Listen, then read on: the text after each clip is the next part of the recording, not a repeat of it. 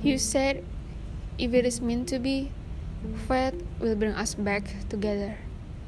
For a second, I wonder if you're really that naive. If you really believe fate works like that, as if it lived in the sky staring down at us, as if it was not already within us, as if fate was not the choices we make, as if it had five fingers that it spent its time placing us like pieces of cheese. Who taught you that? Tell me. Go on. Who convinced you that you'd been given a heart and a mind, but it wasn't yours to use? That your actions did not divine what would become of you?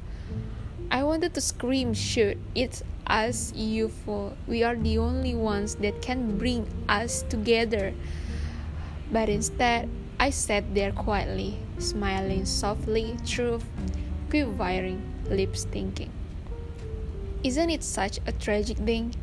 when you can see it so clearly but the other person doesn't. Rupi Kaur. Build yourself from the ground up. Thank you.